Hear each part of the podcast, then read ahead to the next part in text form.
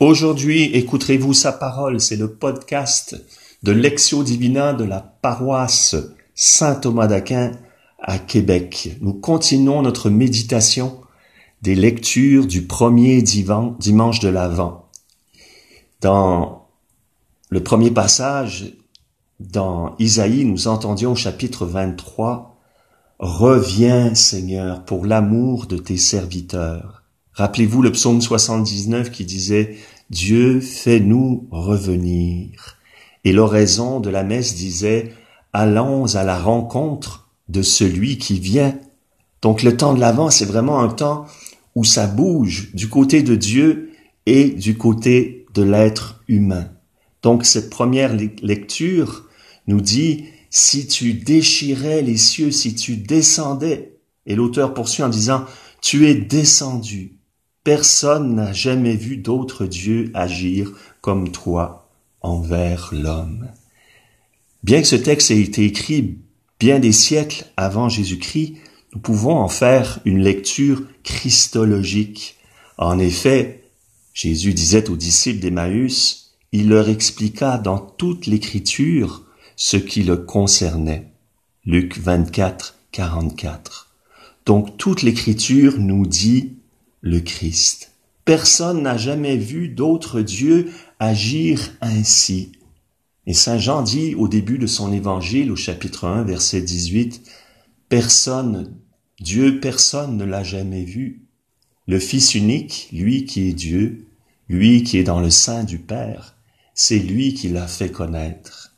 Et il dit aussi au début de sa première lettre, ce que nous avons entendu, ce que nous avons vu de nos yeux, ce que nous avons contemplé et que nos mains ont touché du Verbe de vie, nous vous l'annonçons. Donc, personne n'a jamais vu un Dieu agir ainsi, un Dieu qui devient homme pour que l'homme puisse revenir à Dieu. Et le texte se termine au verset 7 par une belle métaphore. Voici ce que nous lisons. Pourtant, Seigneur, tu es notre Père. Nous sommes l'argile et tu es le potier. Nous sommes tous l'ouvrage de tes mains. Personne n'a jamais vu que le potier devienne de l'argile. Et pourtant, c'est ça notre foi chrétienne, que le Créateur s'est fait créature. Voici ce que dit l'Épître aux Hébreux au chapitre 10, verset 5. En entrant dans le monde, le Christ dit, tu n'as voulu ni sacrifice ni offrande, mais tu m'as façonné un corps.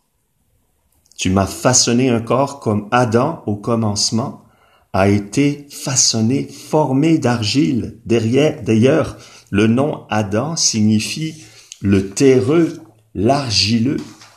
Et Jésus est ce nouvel Adam, ou, pour prendre une autre image, une nouvelle poterie. Voilà ce que nous lisons dans Jérémie au chapitre 18, versets 3 à 6.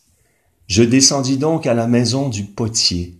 Il était en train de travailler sur son tour. Le vase qu'il façonnait de sa main avec l'argile fut manqué.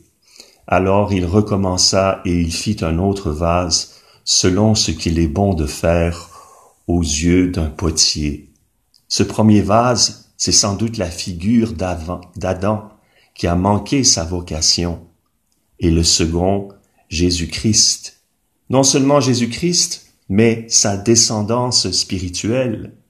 Voici ce que dit Paul dans Romains au chapitre 9, verset 22.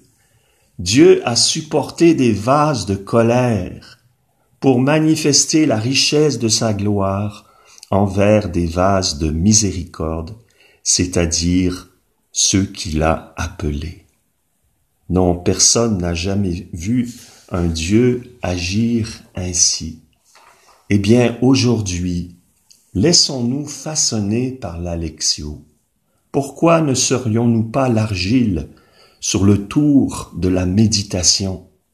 La, la parole pourrait ainsi nous façonner et mettre dans notre vase le trésor de la connaissance spirituelle ne faisons pas comme l'argile que décrit le prophète qui dirait au potier, Qu'as-tu fait là? Mais laissons le Seigneur, par la lecture patiente et méditative, faire son œuvre. Alors, même si nous avons parfois l'impression d'être un vase raté, Dieu peut recommencer et par Jésus-Christ faire de nous un vase nouveau, un vase d'élection. Prions. Oui Seigneur, tu es notre Père, nous sommes l'argile, tu es le potier. Toi, ce potier qui s'est fait argile, donne-nous dans ce temps de l'avant de nous laisser humblement façonner par ta parole. Amen.